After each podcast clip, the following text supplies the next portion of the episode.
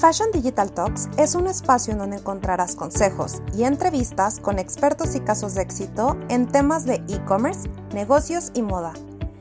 Planea tu ruta digital, toma acción y posiciona una marca que trascienda. Siempre a la moda.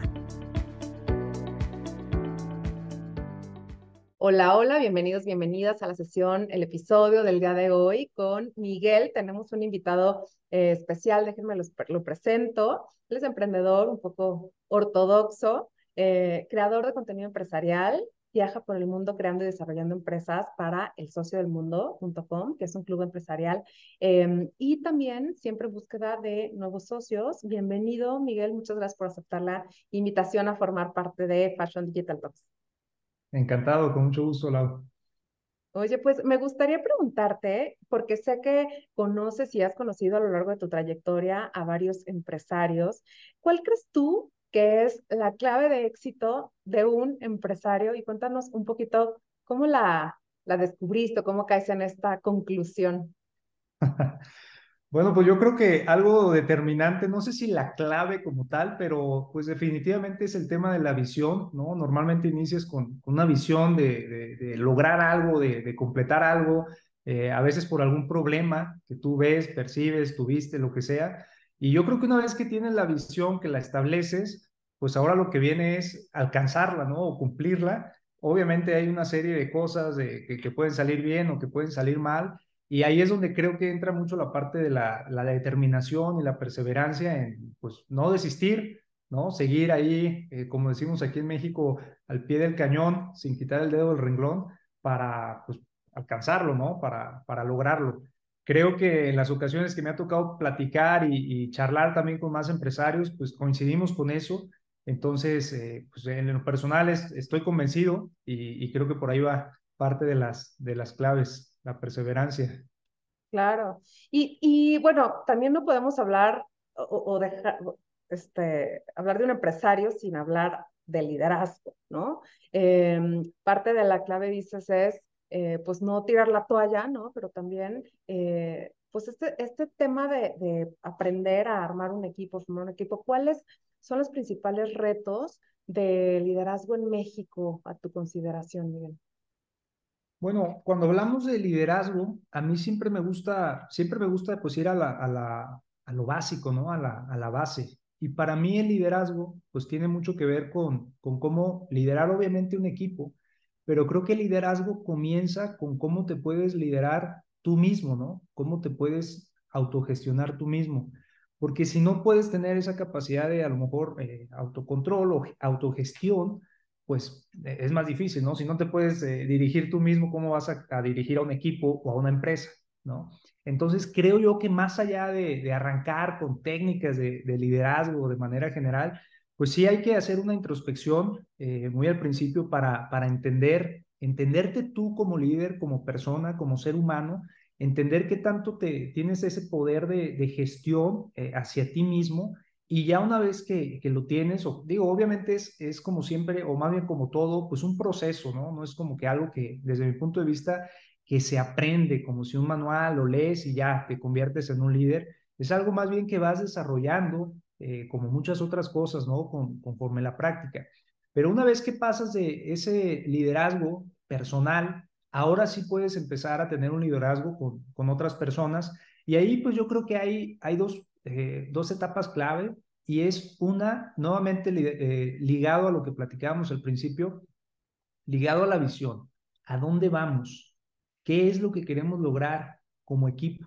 Entonces, tú como líder, que puedas tener esa idea clara de hacia dónde vamos y que puedas transmitir esa idea clara a tu equipo de trabajo, de tal forma que si a ellos les preguntan o a ti, en cualquier momento todos sepan hacia dónde se dirigen, ¿no? Y, para mí esa es una de las claves en, la parte de liderazgo, que creo que, bueno, hace rato te comenté que después de aquí del evento voy a Guadalajara. E, está muy claro, ¿no? El objetivo es ir a Guadalajara y cualquier persona que me preguntan en cualquier momento, si me dijeran a mí o a mi equipo, oye, ¿a dónde vamos? Pues vamos a Guadalajara, ¿no? Como que queda muy claro. Pero a veces en las empresas, si tú le dices a las personas a dónde van, ¿no? ¿A dónde se dirige tu empresa? ¿O a dónde se dirige tu equipo? Y si no hay una respuesta clara, ahí te puedes dar cuenta que hay un problema de liderazgo, de comunicación y de visión clara, ¿no? Porque si no sabes a dónde te diriges, pues imagínate a dónde vas a llegar. Y, eso aplica pues hoy y mañana y en una semana y en un año. En todo momento debes de tener la misma claridad que cuando te preguntan, oye, ¿a dónde vas? Pues yo voy a, ir a Guadalajara, ¿no? Y hasta sé a qué hora me voy a ir. Entonces, esa claridad creo que eh, en los equipos de trabajo y en los equipos empresariales, eh, pues es fundamental, ¿no?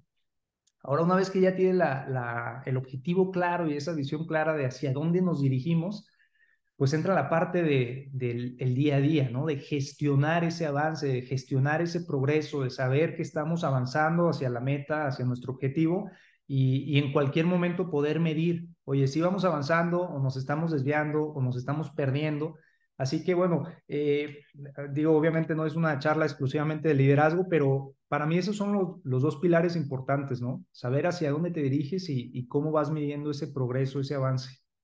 Y algo súper interesante como lo inicias es cómo gobernarte tú a ti mismo, cómo tener este autocontrol. Y yo lo relaciono mucho con la palabra disciplina, ¿no? O sea, creo que de los mejores líderes son muy disciplinados. De hecho, algunas eh, líderes que recién, o sea, en esta semana he tenido en mente, eh, han sido maratonistas, han estado en las Olimpiadas, o sea, han realmente han sido personas que se han logrado autogobernar, autocontrolar, este, disciplinar, ¿no? Entonces me, me, me, encanta este mensaje que dejas porque creo que sí es como sumamente importante empezar contigo y seguir inspirando a través de esta visión y, y objetivo eh, para, para el resto, ¿no? Algo eh, también interesante que me gustaría eh, que conversemos es qué hay detrás de una decisión. Buenísima, buenísima pregunta. Pues desde mi punto de vista creo que hay, hay dos cosas. Una es claridad también de, de visión, claridad de mente, y la segunda determinación, ¿no? Porque una vez que, que decides, pues ya sabemos que también renuncias a muchas otras cosas, pero pues a veces, eh, y pasa mucho en el, eh, con los empresarios, ¿no? Muchas veces quieres tomar una decisión cuando tengas absolutamente todas las variables bajo control es difícil en el mundo empresarial. Hay momentos en los que tienes que decidir y sí o no se va a hacer o no se va a hacer. Eh, en ese momento, pues tienes que, tomar una decisión, ¿no? Con el alto riesgo de que probablemente te equivoques o no salgan las cosas como, como esperabas. Pero bueno, ahí es donde creo que entra la, la determinación, ¿no? Y, decir, bueno, este, pues vamos a ir eh, por aquí y, y, vamos a sacar las cosas adelante. Hay una, una frase que a mí me gusta que, es cuál es la, la diferencia entre la confianza, eh, el, ser optimista y, la confianza, ¿no? La confianza en ti mismo. Y el ser optimista, pues creo que es eso de, esperar que, todo salga bien y que todo va a salir de maravilla, cuando no necesariamente es así. Pero el tener confianza en ti mismo, que va ligado a esta determinación, es saber que aunque las cosas salgan mal, tú vas a salir adelante, ¿no? O sea, vas a sacar las cosas, vas a sacar la empresa, vas a sacar el proyecto, vas a salir adelante. Y bueno, pues creo que esa es una, buena distinción que refuerza la parte de la determinación. Claro. Y, y algo que, que, me gustaría también complementar o, o, que nos ayudes a complementar es eh, porque ahorita estamos hablando de toma de decisiones y también estamos hablando de, disciplina y también estamos hablando de determinación, ¿no? Entonces, un poco como que estas son tus bases para continuar en el camino, ¿no? Pero algo que creo que a todos nos sucede en el camino también de, de ser líder, quiere decir que las tomas de decisiones a veces dependen de ti, ¿no? Y, y a veces de verdad, o sea, estás, llegas a un punto en el que dices, es que, no, o sea, tú entras quizás en crisis, tú entras también en duda, ¿no? Tú entras en tal. Hay una pregunta que alguna vez hicieron en, un, en una sesión, eh, me acuerdo perfecto, eh, y me gustaría hacerte la tía, a ver qué, qué respondes, y es, ¿vale la pena, o sea, dar la cara y, pues sí, o sea, un poco como, como eh, mentir o aparentar que lo estás tomando con determinación, o vale la pena también un poco, pues, este, tirarte a, a, la, a la sensibilidad o a la humanidad quizás del equipo de decir, la verdad es que no sé, ¿no? O sabes qué, este, pues todas las situaciones, porque como tú dices, una decisión, tienes todas las variables enfrente y hay veces que de verdad es instinto, ¿no? O hay veces que de verdad dices, híjole, estoy entre estas dos, ¿no? Em, ¿Qué es lo que tú haces o harías o recomendarías hacer en estos momentos en los que o estás en duda, ¿no? O estás eh, también un poco con este, eh, con este camino este, inconcluso. Sí, pues es una buena pregunta. La verdad es que tal vez mi respuesta es un poco, mm, no sé cómo llamarle, pero yo diría que ambas estrategias de las que comentaste eh, funcionan, o una combinación de ambas estrategias funcionan. Porque tú ahorita dijiste, ¿qué haces cuando tienes que decidir, aunque no tienes el convencimiento pleno de que esa es la mejor decisión, ¿no? De que es la decisión acertada. Eh, ¿Sigues firme en la decisión o, o simplemente sabes que no sé, ayúdeme, o, qué, ¿no? Y, cómo manejas a veces, ahorita yo sé que lo decimos fácil y tranquilamente, pues no hay ninguna presión, ¿no? Es, es simplemente una charla, pero cuando está la presión y cuando le agregas ese, ese, esa, esa presión real, eh, emocional, pues eh, las cosas cambian bastante, ¿no? Entonces, eh, bueno, para contestar a la pregunta, yo lo ligo mucho a, a lo siguiente y, y, a lo mejor este, me voy a extender un poquito, pero cuando tú vas a tomar una decisión y en cualquier momento, eh, tú sabes, eh, Lau, que pues el camino empresarial está lleno de, de, trivialidades y dificultades o retos o cosas inesperadas. Oye, resulta que yo ya tenía todo programado y se me fue el internet, ¿no? Para esa reunión tan importante o, o cosas así. Pasa, se, se pasa, me han dicho que pasa. Entonces, eh, bueno, eh, uno tiene que respaldar esa decisión, ¿no? A pesar de que a lo mejor pues no era la, esperada, etcétera. Entonces, hay algo que, a mí siempre me gusta eh, comentar y es de que en esos momentos donde entra la duda, donde puede entrar esa duda, se puede convertir en, miedo, ¿no? Y, luego el miedo pues te empieza como a, a, a limitar y a bloquear y, y, ya no tomas acción, porque no sabes y porque el miedo, pero mientras no tomas acción, pues nada pasa. Entonces, sí o sí tienes que, salir adelante, ¿no? Que, determinar. Y ahí yo creo que entra mucho, por esto que tú comentas, es el tema de, la, duda, de quién estás dudando, ¿no? Y pues terminas dudando de ti mismo, de tu habilidad para tomar esas decisiones o de tu habilidad para, si te equivocas, ¿cómo vas a, sa a sacar adelante esa equivocación o ese error? Entonces, nuevamente ligándolo al tema de liderazgo que veíamos y, esa autogestión, yo el ejemplo que pongo es, ¿cuántas personas necesitan confiar en ti para que tú tengas la confianza en, en ti misma, ¿no? Porque imagínate que es, tú vas a tomar una decisión y esa decisión no sabes tú qué, qué es lo mejor, pero casualmente viene respaldada por cuatro o cinco, por todos tus socios, por todos tus familiares, por todos tus amigos. Cuando tú tienes el respaldo de más personas, es más fácil para ti tomar la decisión porque algo dentro de ti dice, bueno, voy por buen camino, ¿no? Me, están apoyando. Como dirían coloquialmente, mi equipo me respalda con esta decisión que yo tengo. Pero ¿qué pasa cuando invertimos la ficha? ¿Qué pasa si tus amigos, si tus familiares, si tus socios, si el resto de la gente que está a tu alrededor no respalda esa decisión o no está respaldando eso que tú quieres hacer? Ahí se, se vuelca contra uno porque dices, bueno, ¿qué lo hago? No lo hago. Entonces, eh, hay ocasiones en las que incluso encontrar a, a pocas personas que, que, confíen en ti o que respalden lo que, lo que tú dices es complicado, ¿no? Aún incluso una persona, a veces pues, resulta que pareciera que, que nadie confía en, en, uno o en la decisión. Entonces ahí es donde yo vuelvo al, al tema que platicábamos hace rato y es aún porque nadie respalde lo que tú vas a decidir, con una persona, o sea, que esa persona puede ser tú misma o tú mismo, te puede dar ese convencimiento interno que necesitas para eh, respaldar esa, determinación necesaria, ¿no? Entonces, pues nuevamente es un tema interno, es un juego interno con el que tú tienes que estar gestionando en, todo momento y ahí es parte de la destreza que yo creo que cualquier empresario, cualquier eh, líder tiene que, tiene que terminar desarrollando, ¿no? Y algo que me gustaría también eh, como meter al, a, este, a esta eh, a esta fórmula, ¿no? Es el tema eh, que, bueno, hay veces que también hay un poco de ego ahí, ¿no? Yo, yo digo que el ego, el ego, no es negativo, o sea, muchas veces es el que te ayuda justo a, a, respaldarte, ¿no? O sea, y, y, y, como a aprobar o a, de alguna forma u otra reafirmar que tú estás aquí porque, porque aquí este, debes estar, ¿no? Y tomas la decisión porque tú eres la persona más capaz. Pero también, o sea, un poco meter esto en el factor y otro factor que es, hay un momento en el que el ego sí que perjudica y es momento de aprender y entender que se necesita delegar, ¿no?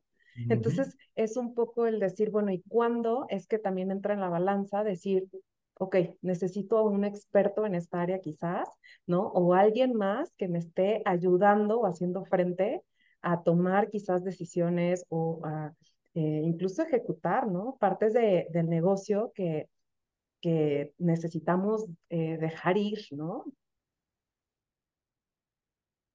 Claro, sí, el tema de la delegación también es súper importante, ¿no? Para, para cualquier empresa. Sin embargo, en mi experiencia también creo que es algo que cuesta mucho trabajo. No sé si para todos, pero sí para muchos. Eh, a mí que me toca ver, por ejemplo, trabajar mucho con negocios familiares, con, con empresas familiares, con, con dueños de, pues de pequeñas y medianas empresas, ¿no? En el momento en el que tienes que hablar de delegación, que, que pasar esa estafeta, que, que delegar tareas o, o decisiones importantes, pues entra mucho esta parte de resistencia, de, oye, pero no, porque no lo van a hacer, eh, no lo van a hacer bien, no lo van a hacer igual que yo, porque para esa actividad particularmente, Laura, resulta que yo soy el mejor de todo el mundo y nadie la va a hacer mejor que, lo va a hacer mejor que yo, ¿no? Entonces creo que hay muchísimas cosas que se pueden comentar a partir de ahí. Eh, también te voy a, a, a, confesar que en lo personal, pues a mí me ha pasado, ¿no? El hecho como que dices, bueno, es que estas actividades sí las tengo que hacer yo y en ese momento dices, a ver, ¿qué es lo que le enseñas tú a toda la gente? Pues ponlo en práctica tú mismo, ¿no? Entonces sí hay un tema ahí como de resistencia, de, oye, que sí, que no. Eh, en el Socio del Mundo tenemos un programa de delegación, salió creo que el, hace uno o dos años, pero antes de preparar el programa, pues yo siempre trato de hacer acercamientos, encuestas con, con la comunidad y, y, les mandé la típica encuesta, ¿no? De pues, cuál es tu mayor reto para, para delegar. Y pues recibí, no sé si como unas 150 respuestas. Entonces ya cuando me puse a, revisar cada una, me llamó mucho la atención y, y la divido yo prácticamente en, en, dos grandes áreas, ¿no? Las de el no sé cómo delegar, o sea, con qué herramientas o cómo me apoyo para que no se equivoquen o para que las cosas salgan bien, etcétera y la otra relacionada con perder el control. O sea, no quiero delegar porque no quiero perder el control de ciertas cosas. Entonces, ¿cómo le hago ahí? ¿No? Y pues son dos cosas bien diferentes. Eh, ambas obstruyen la, delegación, pero, pero pues se abordan de diferente manera, ¿no? O requieren diferentes tipos de, de soluciones. Y, y esto me lleva a ligarlo con otra pregunta y es, ¿qué actividades se tienen que delegar? O sea, si no metiéramos el tema del ego, si no metiéramos la parte emocional, pues creo yo que todo lo que puede hacer otra persona deberías de delegarlo. ¿Para qué lo quieres hacer tú? Salvo que haya alguna razón específica y una de esas razones puede ser, por ejemplo, que tú lo disfrutes mucho, ¿no? Y es que a mí me encanta esto, además lo hago bien, bueno, pues puedes considerar seguirlo haciendo. Pero el resto de actividades, pues la verdad es que lo, lo puede hacer alguien más, ¿no? El cómo, el buscar las alternativas, pues ya es, es parte de la, de, la, de la estrategia que se tiene que seguir para que las cosas salgan bien. Pero, pero si lo puedes delegar, bueno, pues que lo haga, que lo haga otra persona. Y, y en esa misma línea de la delegación o del, cómo eh, delegar ciertas actividades, eh, por ejemplo, tú y yo que de repente estamos en la parte de, creación de contenido, pues sí hay temas que tengo que aparecer yo y porque no va a aparecer otra persona y eso en particular, pues sí lo tengo que hacer yo. Pero ya el resto, definitivamente puedo apoyarme de, muchos otros especialistas, ¿no? Y, cuando yo hablo con dueños de negocio, sobre todo con este perfil, te digo, a veces pyme, y, y la verdad es que también a veces me lo recuerdo yo mismo. Por ejemplo, tú, Lau, que tienes tu empresa, eh, que sé que hay muchas cosas delicadas de, de decisión, de, toma de decisiones o de, proyectos, de oportunidades, etcétera, y hay cosas que las tienes que seguir haciendo tú, pero si lo viéramos con la cabeza fría, pues nos daríamos cuenta que el, por ejemplo, en México, que hay alrededor de 5 millones de empresas, pues 4 millones 999 mil 999 no te piden decisión a ti. No estás involucrada tú ni en la cobranza, ni en la contabilidad, ni en las finanzas, ni en las cuentas de banco. Todos ellos tienen las contraseñas de sus propias cuentas bancarias. No, no, no, te, no las tienes tú, ¿no? Y, y todos están ahí de alguna forma operando.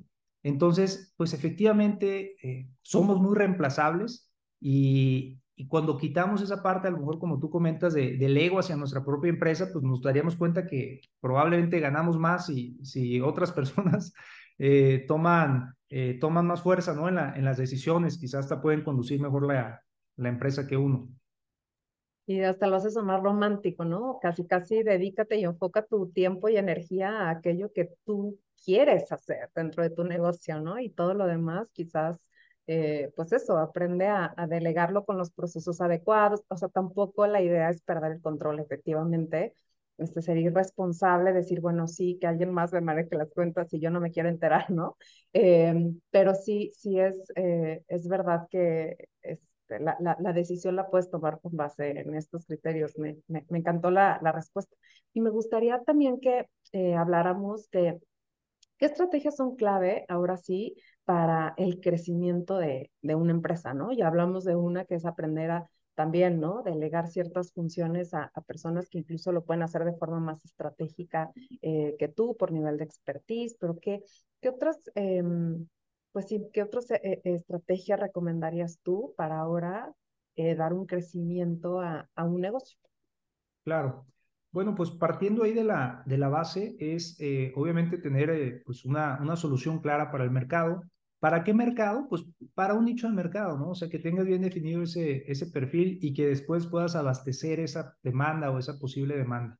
Y aquí me gustaría, ahorita que dices de escalar y, crecer y todo, yo he observado que en muchas ocasiones las empresas, hay una, una cierta etapa de la empresa, a veces en etapas tempranas, donde el empresario y, el equipo pues se enfocan mucho en la parte de la, de la venta, ¿no? Del crecimiento. Y probablemente, sobre todo en pequeñas o micro, pequeñas y medianas, en micro y pequeñas, se puede escuchar la, la famosa frase de, es que si tan solo tuviera más ventas, ¿no? Si tan solo consiguiera un nuevo cliente, si tan solo cerrara este cliente grande, si tan solo pudiera aumentar X cantidad mis ventas, como si en automático ya todos mis problemas empresariales se, se resolvieran, ¿no? Y yo lo que he observado es cuando ya te metes a eso, es que el problema está en otro lado, ¿no? El problema de escalabilidad normalmente está, bueno, al inicio pueden parecer las ventas, ¿no? Tener ventas, pero yo siempre le digo a los empresarios, ¿cuántos de ustedes pueden realmente, por ejemplo, si el día de mañana, depende del perfil, ¿no? Pero imagínate una empresa que vende servicios o, o un corte tradicional, tú mañana o en este momento podrías recibir mil nuevos clientes en este momento o el día de mañana y pues muchos no, porque no tienen la infraestructura, porque ni siquiera pueden atender, porque ni siquiera pueden cotizar, dar seguimiento, gestionar la operación, etcétera. Entonces realmente no están preparados para, para escalar. Y ahí nos lleva a dos otras cosas, y es una, bueno, pues me falta personal, o me faltan los procesos, o me falta, eh, etcétera. Y si escarbamos un poco más, pues caemos en el modelo de negocio. ¿Realmente tienes un modelo de negocio diseñado para escalar o diseñado para crecer o diseñado para crecer de manera acelerada? Porque pues es lo que se busca, sobre todo eso en el ramo de la, de la tecnología, ¿no? Entonces, si partimos desde la base y no tenemos un, un modelo de negocio que nos permita escalar, eh, pues ahí va a estar el cuello de botella, ¿no? El, el cuello de botella real, aunque por encima pueda parecer que lo único que me falta es conseguir un poco más de ventas, conseguir nuevos clientes, ¿no? Hago publicidad y consigo nuevos clientes y, eso resuelve el problema empresarial, pues no. Entonces, eh, pues siempre hay que, hay que poner mucho foco en eso. Eh, la verdad es que yo tuve dos casos, eh, en, dos casos muy particulares donde se acercaron conmigo para ayudarles a crecer. En menos de un año tuvimos un, una aceleración, un crecimiento muy acelerado. Eh, abrimos 15 países, se empezó a exportar la empresa, empezó a internacionalizarse y la realidad es de que al final pues nos dimos cuenta o yo me di cuenta de que pues estábamos, no sé, casi 10x más de la demanda eh, de demanda con lo que la, la, oferta podía ofrecer de esta, de esta empresa, ¿no? Entonces, pues prácticamente quemas el mercado porque, pues sí, tienen los clientes, tienen los pedidos, tienes hasta los contratos, pero no los puedes satisfacer, no tienen la estructura. Entonces ahí entra un proceso ahora de reestructurar, reacomodar, rediseñar y hacer que las cosas eh, sucedan, pero pues obviamente ya perdiste tiempo, ¿no? A raíz de esa y, bueno, un par de experiencias similares, sobre todo en, crecimientos cuando, cuando de repente se quieren meter a, a tema de internacionalización, eh, no muchas empresas están listas para escalar o listas para eh, pues atender realmente a un, cliente con una alta demanda, ¿no? Y pues ahí te das cuenta que el problema está en otros lados. Claro. Y, y bueno, hablamos de escalabilidad, no sé si quieras como este, hablar un poco del, del concepto, em, de, de, la definición en sí, ¿no? Pero también eh, hablamos justo de, de, los retos que, y que, nos pudiera dar, ¿no? El, tener este crecimiento acelerado. Pero ¿cómo, ¿cómo hacerlo? O sea, ¿qué consejos sí podrías dar para decir, a ver, sin perder el control eh, y, y, y, sobre todo, como tú dices, o sea, es, es tan riesgoso no crecer que morir de éxito. La verdad es que no solo pierdes tiempo, o sea, en esta historia que mencionas, pues pierdes oportunidades, quizás futuros clientes, como dices, te, te, te quemas, al final tienes eh, pues sí, eh, tienes que, que, que, eh, que em, como retractarte quizás, ¿no? Eh, incluso y, y, bueno, pues enfocarte en aquello que es. Sí, claro, claro. Hay alguna una frase ahí que dicen que te preparan mucho para el fracaso, pero no te preparan para el éxito, ¿no? O sea, hay que estar preparado también para si el escenario más optimista sucede, eh, realmente podemos atenderlo, estamos preparados, tenemos todo lo, lo necesario, porque pues si no, eh, pues, algo va a haber de, de problema, ¿no? Y, y, bueno, no sé si, si ibas a, enfocar la pregunta a algo en particular, pero me acordé ahorita que mencionaste el tema de escalabilidad. Eh, quizá es diferente para, para, el, para diferentes empresas, ¿no? No es lo mismo una empresa de corte tradicional en, una, en una zona geográfica regional a una empresa nacional, internacional o a una empresa de base tecnológica. Y, y, ahorita, pues tomando un poco, ya hablamos un poco de pequeñas y medianas empresas, pero hablando de empresas tecnológicas o, eh, cuyo principal eh, detonador es la tecnología, pues ahí tiene una gran ventaja y es de que puedes escalar muy rápido porque no tienes un costo de, producto físico, por ejemplo, todas las, las que son eh, SaaS, y, también de limitantes geográficas. Puedes comenzar a ofrecer tus productos o servicios en otros países. Hay un libro muy, muy interesante que se llama Blitz, Blitzscaling o Crecimiento Relámpago, me parece en, español, de, de, este, el fundador de, de LinkedIn.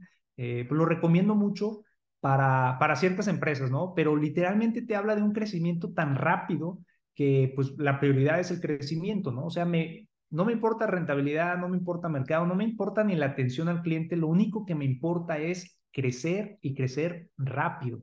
Esos son los, los, eh, los ejes ¿no? que, que busca. Obviamente no lo recomiendo para todos porque sé que no todos están buscando eso, pero bueno, pues si hay alguien eh, aquí que está escuchando esto y que sea lo que está buscando, pues definitivamente ahí puede encontrar este, las, las recomendaciones adecuadas, ¿no? Ok, súper eh, buen tip, muy, muy, eh, muy específico a, revisar y analizar. Y me gustaría también saber, digo, en este proceso de escalabilidad y hablas de base tecnológica, ¿cómo nos está ayudando hoy en día la tecnología en concreto, por ejemplo, la inteligencia artificial a crecer? Eh, pues, dentro de las distintas áreas, porque la verdad es que se habla o se dice muy fácil, pero en verdad, pues cada negocio la está, está utilizando como una herramienta para resolver o acelerar varios procesos. Claro, claro, pues sí, la verdad es que yo tengo una, una posición ahí muy, muy clara, la, la hemos tomado en varios foros, en eh, discusiones, no digo discusiones, ¿no? Pero charlas así como, como ahorita, y pues es lo que está de moda, ¿no? Eh, desde mi punto de vista es bueno, de hecho es muy bueno desde mi punto de vista porque pues al final viene a, simplificar tareas, ¿no? Si tú buscas la, el significado o la de, definición de tecnología es no recuerdo exactamente, pero es básicamente simplificar la vida del ser humano. Entonces, en la medida en la que tú puedas simplificar actividades, procesos que antes te consumía una hora y ahora lo puedes hacer en cinco minutos, pues creo que ayuda, ¿no? Creo que, creo que viene a, beneficiar. Eh, hay mucho, muchas dudas, obviamente, en torno a, eh, no sé, desde la pérdida de empleos, eh, cómo va a afectar esto, otras cosas. Y sí, creo que en su momento se tendrán que abordar, pero mi, mi postura es esa, ¿no? Que se aborden, pero con esta nueva tecnología, o sea, ¿cómo hacemos que esta nueva tecnología pues siga? porque nos podemos seguir beneficiando de, de ellas. Y hace un tiempo, no, no sé si ya lo había charlado contigo, pero me tocó estar ahí en, en el estado de Jalisco, justamente en un proyecto eh, agroindustrial, ¿no? Agrícola, que tiene que ver con el campo. Y cuando surgió el tema de la inteligencia artificial, pues yo les decía que la tecnología siempre ha hecho exactamente lo mismo, o sea, venir a simplificar tareas y actividades. Y cuando llegó el tractor, pues también había el mismo miedo, ¿no? Oye, es que este tractor va a hacer que todas las personas que estén cultivando el campo ya no sean necesarias. Y hoy por hoy yo digo, pues qué bueno que, ya no sea necesario porque esas personas pudieron ir a encontrar otro tipo de actividades, otro tipo de trabajo, donde a lo mejor no tenían que estar intercambiando su esfuerzo físico por, por dinero y pues ahora quizá pueden estar eh, en, en, una oficina, en la sombra, no tienen que estar en el, en el campo, ¿no? Y ya una persona dirige el tractor y, y listo. Eh, así, yo sé que para ahora nosotros es lo más normal, pero me imagino que en su momento, pues, no me extrañaría que hubiera manifestaciones en contra de los tractores porque estaban quitando empleos, ¿no? Eh, algo similar veo con la, con la inteligencia artificial y pues definitivamente soy un, eh, estoy en pro de que esto se siga, continúe eh, y que no le tengamos miedo, ¿no? Porque también esa es la otra. Muchos de los miedos, eh, desde mi punto de vista, a veces son pues más sembrados por lo que escuchamos o lo que vemos o lo que medio, medio conocemos, no realmente lo que, lo que está sucediendo, ¿no? O sea, una cosa es lo que hace la inteligencia artificial, otra lo que creemos que hace o lo que la gente está escuchando allá afuera que, que hace. Y creo que hay, que hay que entender ahí bien y tener bien clara la, la diferencia, ¿no? Eh, en, en, mi caso, por ejemplo, yo lo utilizo para, para diferentes cosas y la verdad es que me ahorra muchísimo tiempo, ¿no? Eh, para cosas que de otra forma pues, serían muy eh, tediosas, ¿no? Y que antes así lo, lo hacía, pero pues hoy por hoy me puedo apoyar de esto, me sirve como herramienta, pues, ¿por qué no lo usaría, no? Ah, y bueno, sí. ya, ya, hablé a lo mejor demasiado en pro de la, de la inteligencia artificial.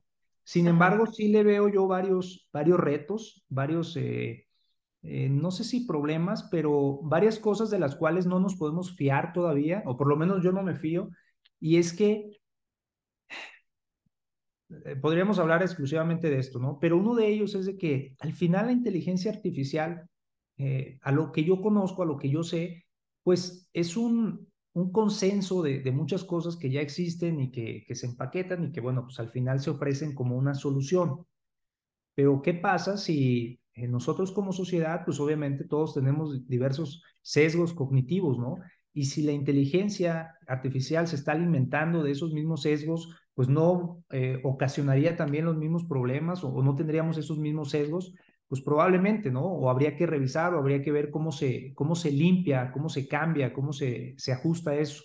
Y bueno, ya lo último que platiqué hace poco, porque me invitaron justo a un foro de, de eso, y había una psicóloga.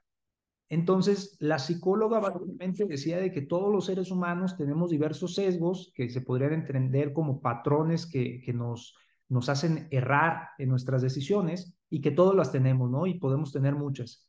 Entonces, ¿cómo te, te, quitas? Pues una de ellas es siendo consciente de esos sesgos para pues, no caer en ellos, ¿no? Entonces, en, en resumidas cuentas, a lo que caíamos era que, eh, pues no vería descabellado que el día de mañana, en un futuro, existan psicólogos para inteligencias artificiales. Entonces, una persona con conocimiento de, de la conducta humana, pero además con conocimientos de programación, para decir, tráeme tu inteligencia artificial y te la voy a acomodar, tráeme la terapia para que evite eh, caer en estos patrones, ¿no? Quizás es algo medio futurista, no sé, pero pues fue algo que salió ahí y pues igual lo, lo comparto porque me pareció interesante. Ok, pues la verdad es que sí, o sea, digo, tú hablas de, que al final eh, podría, ¿no? Referir a un, a un riesgo de, de evolucionar, ¿no? En cuanto a, a, a cada una de las, eh, de las tareas que ahorita estamos explorando, ¿no? Alguien me decía, es que eh, hace, haría falta el, el, factor creatividad, ¿no? Y dices, híjole, o sea, esto de verdad le pides que te escriba, le pidas que te diseñe, le pides que te, eh, que te cree y, y, y sí que hay, ¿no? Creatividad, porque además tiene como un alcance mucho mayor de, este, cultural, ¿no? De perspectiva, tal. Entonces, sí, podríamos hablar, como dices, de muchísimo y, y, alrededor. Me gustaría nada más si nos pudieras compartir tú en qué la estás usando actualmente en tu negocio. Bueno, yo la he utilizado para, eh, te voy a poner un ejemplo muy puntual. Yo impartí un, un programa, un curso, un taller que me, que me invitaron sobre comercio electrónico. Entonces yo ya tengo algunas presentaciones, pero para ciertos procedimientos, pues literalmente le pedí a la inteligencia artificial, oye, dame los 10 pasos para iniciar eh, en procesos de, comercio electrónico, me los dio, con esos mismos pues los tomé eh, para hacer parte de mis contenidos y listo, ¿no? Eh, de hecho, por ahí hablo de, al respecto en, alguna, en, algún, algún contenido que tengo. Eh, entonces, ¿qué era lo que decía? Me ayudó, sí, porque en muy poco tiempo pude sacar los contenidos que necesitaba y todo, pero de eso a que la inteligencia artificial por sí sola hubiera dado la ponencia que yo di, pues ahí todavía le falta, ¿no? Eh, y también yo me pude apoyar en eso porque además, digo, la, la, inteligencia artificial realmente no me hizo la chamba o no me hizo la tarea completa. Yo tengo 12 años en la industria. Entonces, la inteligencia artificial me ayudó con esta herramienta y ya yo después la pude complementar con los ejemplos, con resolviendo las dudas que, que la gente tenía, etcétera, ¿no? Entonces, claro. eh, bueno, pues esa es una de las, eh, como de caso de uso muy, muy específico, ¿no? Con, con el que lo he utilizado. Sí, y entender que no viene a reemplazar, viene a complementar, ¿no? Como el resto de, de tecnología, que justo en temas de e-commerce eh, me han preguntado en algunos foros también, en algunas eh, conferencias, oye, ¿tú crees que vaya a reemplazar el mundo físico? O sea, el tema de, de, de retail al final es, eh, es un todo y va a seguir siendo 360, ¿no? Entonces es como viene a complementar, a facilitar, a eficientar, a ahorrar, ¿no? Este, a, a reducir, a... Entonces, eh, sí, coincido totalmente contigo. Y me gustaría también preguntarte, eh, nosotros, por ejemplo, cuando estamos lanzando algo nuevo al mercado, eh, una marca, un negocio, incluso una nueva unidad de negocio, porque también hablando en específico de comercio electrónico, ventas en línea, eh, hay muchas empresas que lo ven como una nueva unidad de negocio. Entonces, cuando nosotros vamos a, pues, a, sacar algo al, mercado, ¿qué barreras nos podemos encontrar y qué es lo que tú recomendarías como, como mejores prácticas justo para conseguir nuestros primeros clientes, ¿no? Porque sé que, sé que eh, hemos estado hablando de, de, generar, ¿no? Esta primer tracción o, o tracción o, o, ventas y, y de ahí pues ir, ir creciendo, ¿no? Algo que, que realmente está naciendo y compitiendo en, en este mundo también de, eh, pues de opciones, ¿no? Claro, claro, sí, ese es una, sobre todo en la fase inicial, ¿no? Cuando vas arrancando con, Puede ser con un comercio electrónico, con una nueva marca, con un nuevo producto, prácticamente es, eh, es al final lo mismo, ¿no? Entonces, eh, ¿cómo adquirir al primer cliente o cómo adquirirlo rápido? Eh, por ahí también hablamos de eso en, en algún, este, tenemos programas al respecto, pero, pero la, la esencia, Lau, lo que yo puedo decir es, tienes que identificar a quién quieres servir, ¿no? ¿Quién es esa persona que puedes ayudar? ¿Cómo le vas a ayudar? Y ese cómo es tu producto, es la forma en la que le vas a ayudar y después ahí pues salir, ofrecer esa ayuda y, e intercambiarlo por, por dinero, ¿no? Es decir, vender. Entonces, cuando tú vendes es la mejor manera en la que la gente te demuestra que, que valora eso que tú le estás ofreciendo, cuando paga por tu producto o servicio, cuando se pues, eh, saca la, la, billetera y te dice, ahí te va tu, tu, dinero, ahí te va este dinero porque quiero que me des lo que tú me ofreces. Eh, eso, todo este proceso que te comento, pues es básicamente la fase de validación cuando la gente dice, ok, estoy vale, val, eh, valorando eso que tú me estás ofreciendo, ¿no? Entonces, el cómo llegas a esto eh, y entre más rápido puedas llegar, pues es mucho mejor, ¿no? En, algunos de los talleres que, nosotros impartimos y, muy particularmente en ese que, así se llama, eh, consigue tu primer cliente en tiempo récord, yo le pongo ahí una serie de, de actividades o de dinámicas a, los participantes que tienen que ver con llegar a esa etapa eh, muy rápida con una nueva concepción ¿no? de, de, del lanzamiento de estos productos. Y, pues me ha tocado que de repente hay casos donde pues llegan emprendedores, llegan nuevos productos, oye, es que estamos, llevamos tres meses o seis meses preparando esta idea, este producto que estamos acomodando, que el empaque, que la idea, que el logotipo, etcétera. Eh, y en ese momento, o, en, un par de días, pero me ha tocado, o sea, que en ese momento, eh, siguiendo estas estrategias, así como te comenté, de, bueno, pues conviértelo rápido en un producto para salir y buscar a los clientes, ellos pueden conseguir a su primer cliente en, en, el mismo momento, ¿no? Entonces, eh, mi recomendación siempre es, antes de intentar perfeccionar y acomodar y sacar, con lo que tengas a la mano, trata de salir e ir a conseguir tus primeros clientes, porque las empresas viven de ventas, viven de flujo de efectivo positivo que entre. Todo lo demás son comentarios, ¿no? Todo lo demás este, podrá apoyar en algún momento, pero viven de eso las empresas. Entonces, eh, pues sí creo que hay que poner el, foco en eso, en, cómo conseguimos esos primeros clientes y ya después vemos el tema de la retención, ¿no? Que también es otra parte muy importante. Ok, y, y si tú, por ejemplo, esa estrategia la pudieras eh, trasladar ahora al mundo digital, o sea, ¿cuál es la diferencia en el proceso de conseguir tus primeros clientes en el mundo físico que en el digital? Bueno, la forma en la que haces la, la oferta, ¿no? Eh, en el mundo físico, pues yo te puedo ir a ofrecer un producto, ¿no? Sabes que aquí tengo esto, te lo vendo ya. En el mundo digital, eh, pues es 100% virtual, pero la verdad es que es más fácil, ¿no? Yo varios de los lanzamientos que he hecho eh, han sido en el mundo digital, han sido principalmente en el mundo eh, de, digital y pues la verdad es que todo se, se simplifica, ¿no? Puedes este, pues montar una página, puedes este, recibir tráfico, puedes este, comenzar a hacer tus primeras ventas y, mandarles ahí un enlace de pago y ya, estás vendiendo, ¿no? Eh, después gestionas la parte, la parte operativa, pero esos serían algunos de los, de los primeros pasos. En alguna ocasión, eh, creo que no, no, sé, el, no sé ni qué título tenga, pero seguramente ahí en, en mi canal de YouTube tengo ese, ese, eh, pues ese video, ¿no? Donde, donde hablo de un, caso que hicimos. Eh, nosotros queríamos exportar a, a Canadá unos productos mexicanos eh, pero pues obviamente teníamos que validar la demanda, ¿no? Y pues saber realmente cómo iba a funcionar todo. Entonces hicimos justamente ahí una, una prueba así como, como esta que estamos comentando, donde montamos el, el servicio digital, que era una página súper sencilla ahí con unas fotos de los productos y, el, el, enlace de, de compra. Eh, y, y, bueno, la verdad es que fue sorpresa porque sí conseguimos eh, una persona que nos compró como 500 dólares y pues ahora había que enviarle, ¿no? Pero eh, pues prácticamente no habíamos hecho nada, eh, o sea, en, temas de, operatividad, ¿no? Entonces, hasta que me compró esta persona, yo literalmente fui, a la tienda que vendía estos productos, los compré a precio público, no era distribuidor, ni tenía un margen de ganancia, ni nada.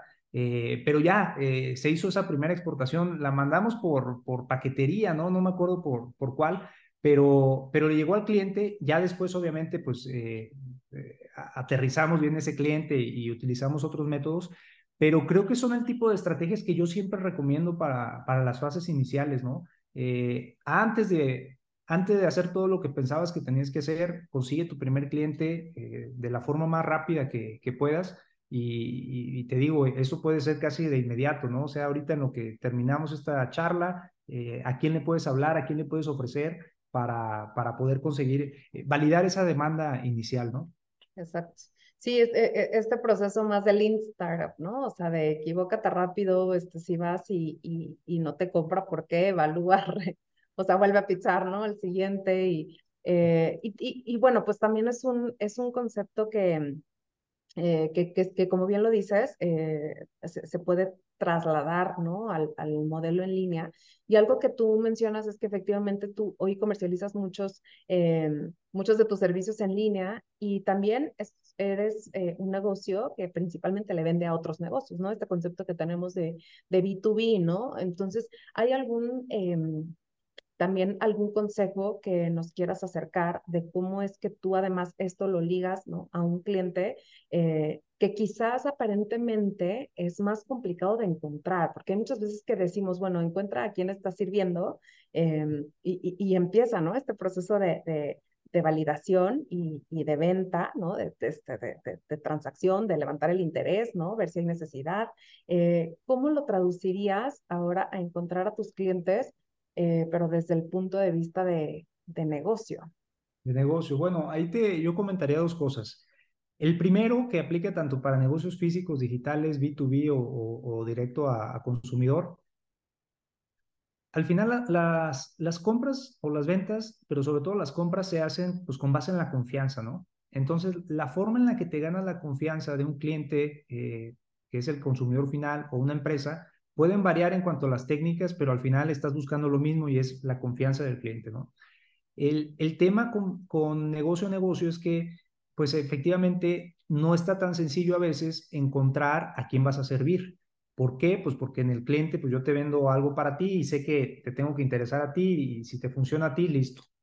En las empresas hay muchos tomadores de decisiones, ¿no? O hay muchas personas que influyen en la toma de decisiones. Entonces tú tienes que identificar de manera muy clara quiénes son eh, y qué es lo que cada uno de ellos busca, ¿no? Entonces en la medida en la que puedas satisfacer las diferentes necesidades, vas, a, vas por buen camino. Si no, ahí puede ser el cuello de botella. Y justamente ayer platicaba de eso con, con una, una empresa que está en el sector de, de TI, ¿no? De tecnología.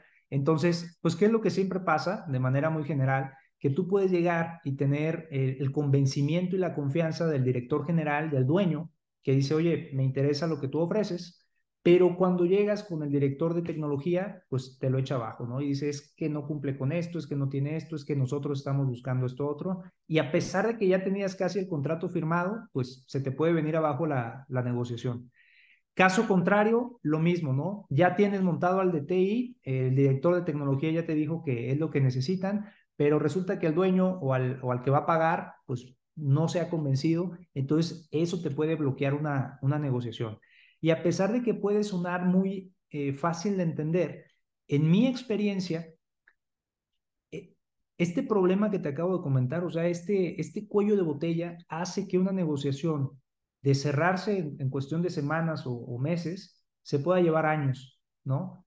Ya cuando hablas de una negociación que tiene más de seis meses o, o, tres meses o seis meses o casi un año y no ha, no ha habido luz verde, pues definitivamente hay un problema muy grave, ¿no? Porque pues los, los negocios no avanzan y, y, a mí lamentablemente pues me ha tocado ver eso en, muchas ocasiones, incluso con proyectos de, de muy eh, baja envergadura, ¿no? Y dices, eh, pues eso se tiene que, que solucionar. ¿Cómo? Pues es la chamba que tenemos que hacer nosotros, ¿no? Ese es el trabajo de identificar a esos involucrados para pues, que cada quien esté en sintonía y, y pues que avance todo esto rápido. Sí, y otra cosa que, que también vale la pena mencionar es, eh, bueno, además de que puede, puede tardar quizás hacer este, este cierre o esta negociación, eh, ¿qué otros retos pueden hacer fracasar un negocio o no alcanzar? Eh, porque lo decías hace rato, ¿no? Hay veces que, que crecemos en, en ventas, pero a veces no tenemos o perdemos, ¿no? De vista el, la utilidad, ¿no? O sea, que ventas no necesariamente quiere decir que estés ganando más, sino estás vendiendo más, ¿no? Entonces, en línea, yo creo que hay otro factor importante que es alcanzar esta, bueno, este punto de equilibrio, pero idealmente esta rentabilidad en un corto plazo, ¿no? Entonces, eh, ¿qué, ¿qué, retos pudieran, eh, pues, ayudarte a alcanzarlo más rápido o, o más bien, ¿qué, ¿qué, te podría ayudar a alcanzarlo más rápido o qué retos te podrían como limitar o, o pues hacer fracasar? Porque muchos negocios en línea arrancan bien, pero se quedan quizás en un punto de mm, poco crecimiento o incluso en el que empiezan a, a decaer las ventas. Claro, pues hay, hay muchísimos ejemplos, Lau. A mí me encantan estos temas, así que me voy largo y tendido, ¿no? Pero te voy a mencionar ahí dos cosas eh, prioritarias para cualquier negocio y que sí o sí tienes que considerar desde mi punto de vista, o sea, desde la visión del socio del mundo eh, como parte de nuestra metodología. Y el primero de ellos es ese que tienes que tener bien considerado tu costo de adquisición de usuario, ¿no? O sea, ¿cuánto te va a costar literalmente traer un nuevo cliente y cuánto te va a dejar de beneficio?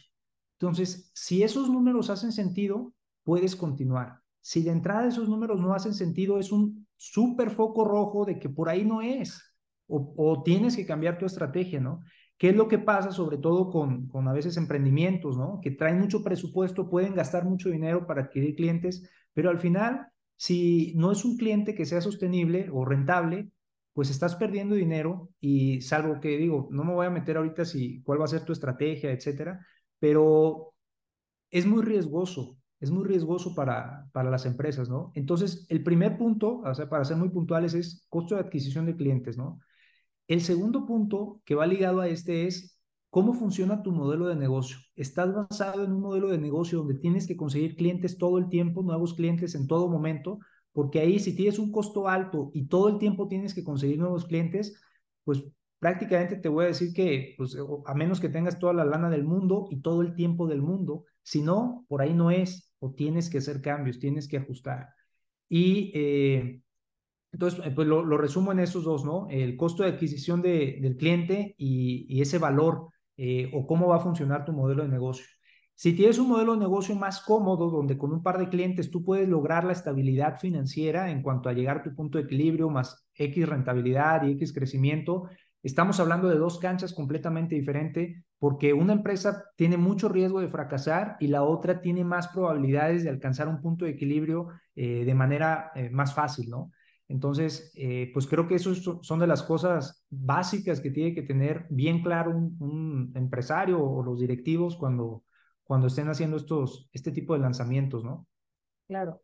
Y creo que en el sector de moda una ventaja que hay es que efectivamente por la eh, rapidez con la que se mueve el sector, pues siempre hay novedades. Quiere decir que tú puedes, digo, si, si creas bien la estrategia, Em, puedes fidelizar o retener a tus clientes un largo tiempo. Pero en específico, y ya hablando así como de metodología o modelo, em, ¿qué recomendarías eh, como, como modelo para ser rentables vendiendo artículos de moda en línea? Ser rentables eh, vendiendo artículos de moda en línea, ¿ok?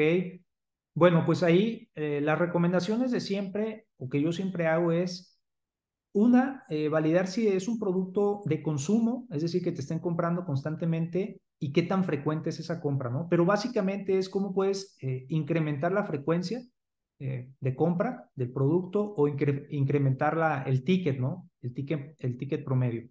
Entonces, ojo con esto, porque la verdad es que lo que nosotros hemos visto al interior es de que lo que le va a dar rentabilidad a la empresa y, esa rentabilidad le va a permitir tener la sostenibilidad.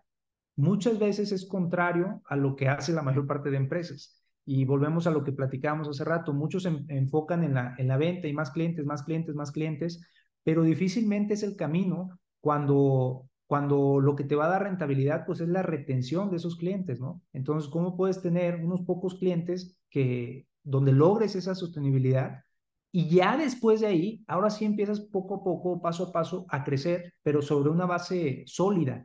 A mí me parece mucho más eh, razonable eso a simplemente adquirir eh, muchos clientes que a lo mejor no me están dejando dinero, ni me lo van a dejar mañana, ni el próximo año, ni, ni así pasen 10 años, ¿no? Porque el modelo está, el, el modelo no funciona, el modelo no sirve.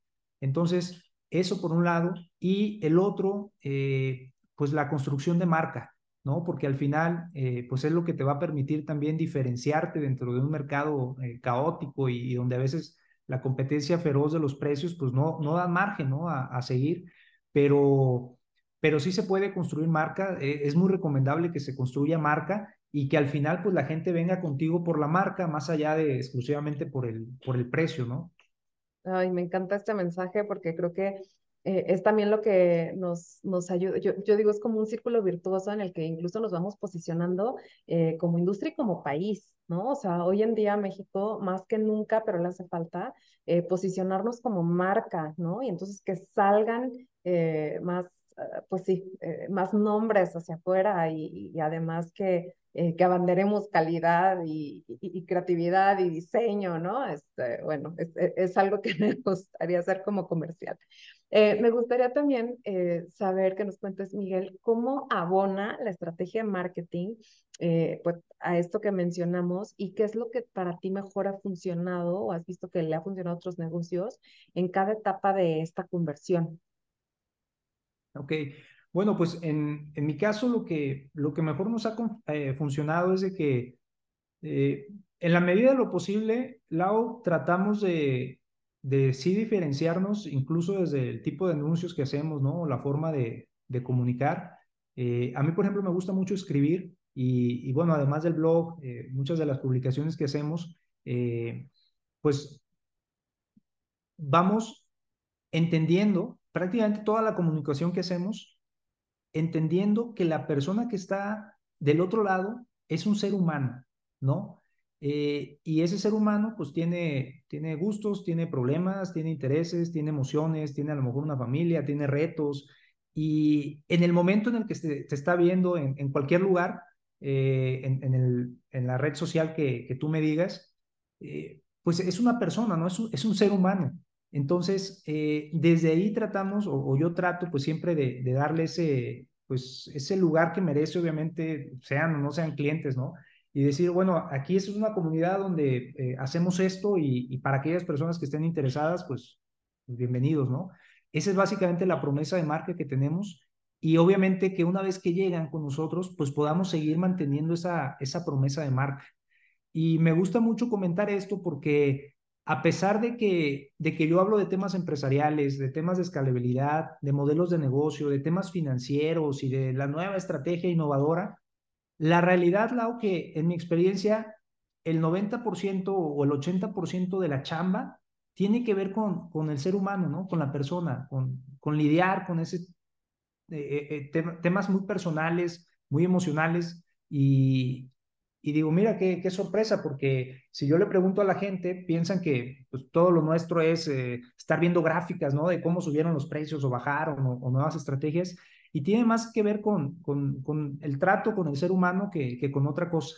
Entonces, cuando hablamos de redes sociales, cuando hablamos de branding, cuando hablamos de, de estos temas de, de mercadotecnia, pues las redes sociales para mí son eso, ¿no? Son redes sociales, o sea, eh, con personas, donde hay otras personas, donde pues, no nomás puedes llegar a, a vender, sino te puedes enfocar en, en, establecer una relación con esas personas, ¿no? A veces las personas que, que, leen algunas de las publicaciones que hago, por ejemplo, en casi en todas las plataformas, desde Instagram, LinkedIn, Facebook, me dicen, oye Miguel, pero ¿por qué a veces hay unas publicaciones tan largas, no? Y, y sí, el 99% de las personas quizá no van a leer eso. Y, y lo entiendo, pero yo escribo para él ese 1% que sí lo va a leer y que pues me interesa que, que sí nos entendamos, ¿no?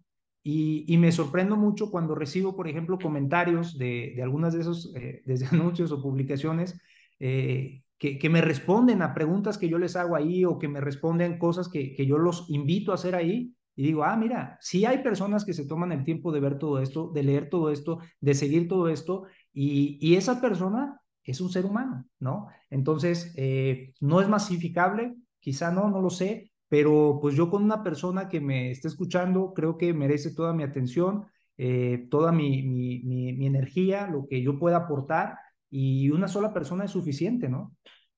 Claro.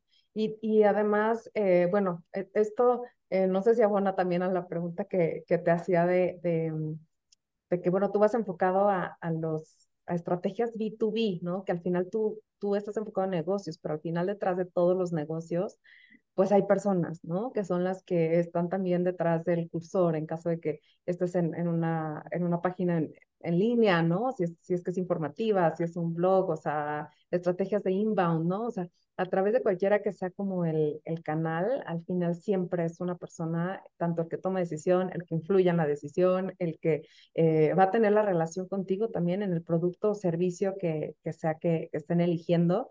Eh, entonces, bueno, creo que es como, como un, un buen cierre también, ¿no? Este concepto de, eh, de, de, de, la estrategia, ¿no? Comercial y en este caso de marketing, de promoción, ¿no? Claro, claro, sí, totalmente. Y, algo que me gustaría también preguntarte, Miguel, ¿qué es lo que más te motiva a hacer lo?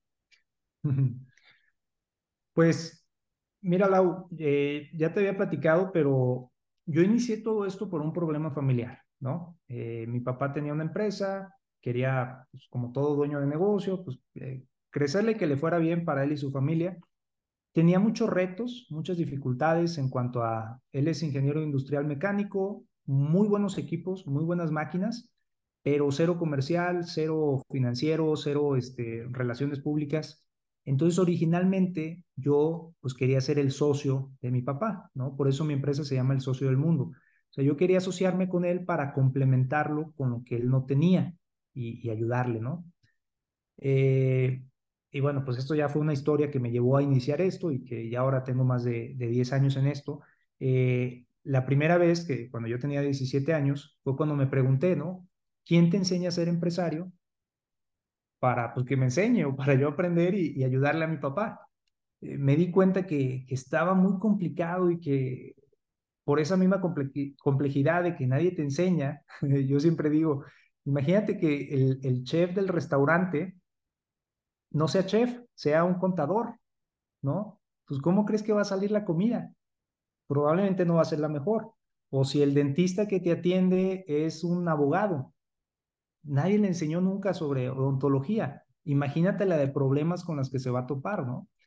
Entonces, ¿quiénes están hoy dirigiendo las empresas? Casualmente no son empresarios por formación, o sea, nadie les enseñó a ser empresarios, pero, pero ahí están, al frente de una empresa, dirigiendo algo que pues, a lo mejor nadie nunca les dijo, ni los preparó, ni nada. Por eso es que las empresas tienen tantos problemas, ¿no? Y, una y otra vez este, se enfrentan a, tantos retos.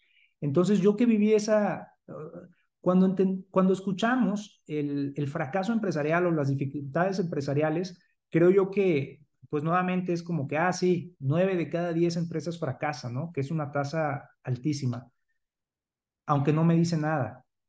Pero cuando esa persona, parte de la estadística es tu papá o es tu familiar y tú estás viviendo eso en carne propia, pues te das cuenta que se tiene que hacer algo, ¿no? Entonces, eso fue a mí lo que me llevó a, fundar el Socio del Mundo para ayudar a, personas como mi papá a que no se enfrentaran a esos mismos problemas que, él se enfrentó y que yo también después me, me enfrenté.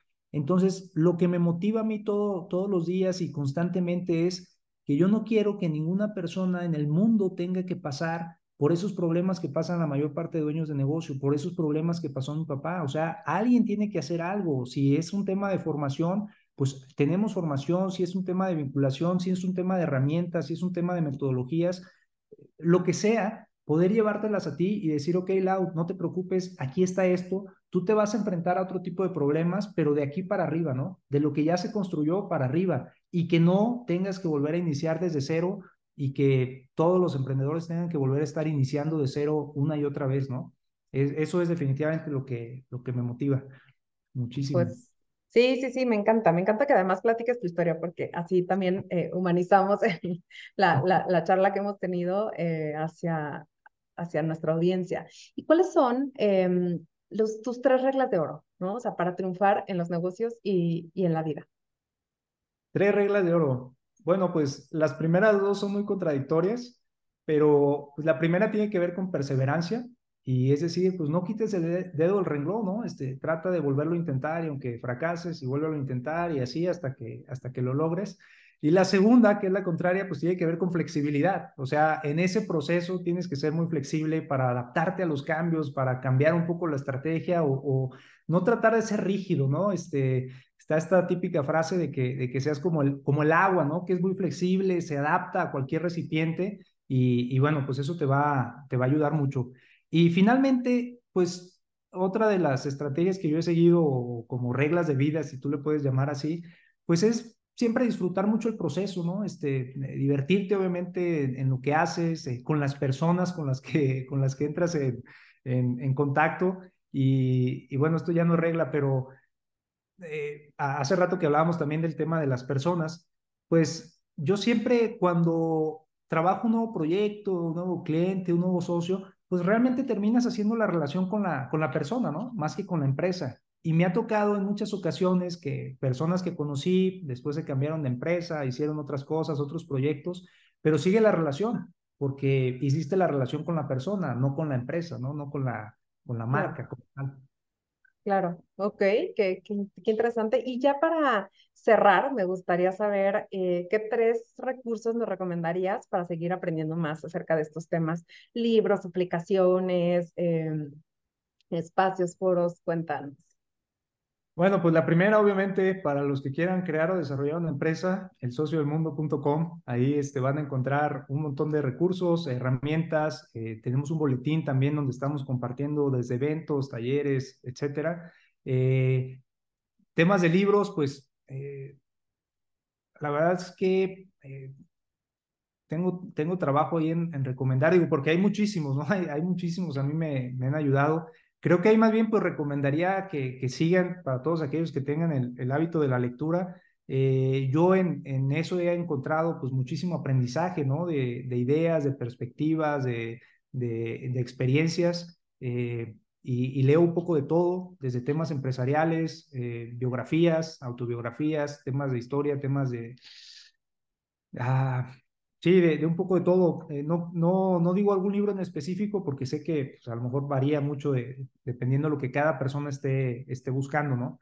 Pero, pero sí, ahí en, en los libros se encuentra eh, muchísimas herramientas. y la, la última, creo que tiene que ver con el tema de mentores con el tema de ver qué es lo que han hecho otras, otras personas, otras empresas, qué es lo que ya ha funcionado y, pues tratar de adecuar algo al, al mundo de hoy, ¿no? Eh, eh, hago un comentario ahí, pero a lo largo de los años, o sea, a lo largo de literalmente los siglos o de los miles de años, hay ciertos patrones que ya están más que validados que funcionan a nivel social. Entonces, eh, se pueden seguir aquellos patrones que han funcionado, eh, adecuarlos a lo que tenemos ahora, eh, y probablemente eso funcione más que, que, tratar de inventar el hilo negro o tratar de salir con algo que, que probablemente tiene muy pocas probabilidades de, de funcionar, ¿no? Entonces, bueno, pues ahí, esos serían algunos de, las, de los temas que se me ocurren ahora. Pues me encanta, Miguel, todo lo que has compartido, todos los temas que hemos rebotado. Em, como bueno, este, como para cerrar, no sé si quieras como alguna frase o abonar algo, eh, y yo nuevamente agradecerte muchísimo el, el, compartir en el espacio. No, gracias a ti, gracias a ti Laura por la invitación, eh, muchas gracias a todos los que se conecten o los que escuchen o vean esto, espero pues, obviamente desearles mucho éxito en, en sus diferentes eh, proyectos, y bueno, pues la frase que, que a mí me gusta es que, pues, que todo es posible, ¿no? Claro. Así que eso. Con eso me gustaría cerrar. Me encanta. Bueno, pues eh, también no se olviden del próximo Fashion Digital Talks que se va a llevar a cabo ya del 28 al 30 de septiembre de, del 2023. Em, si estás viendo esto en el futuro, espero que nos hayas acompañado. Y eh, como diría yo, Miguel, hasta siempre, un gustazo de verdad coincidir. Encantado, Lau. Muchas gracias por la invitación. gracias. Espero lo hayas disfrutado tanto como yo. Ahora a tomar acción. Te veo en el próximo episodio y entérate de próximos eventos en nuestras redes sociales.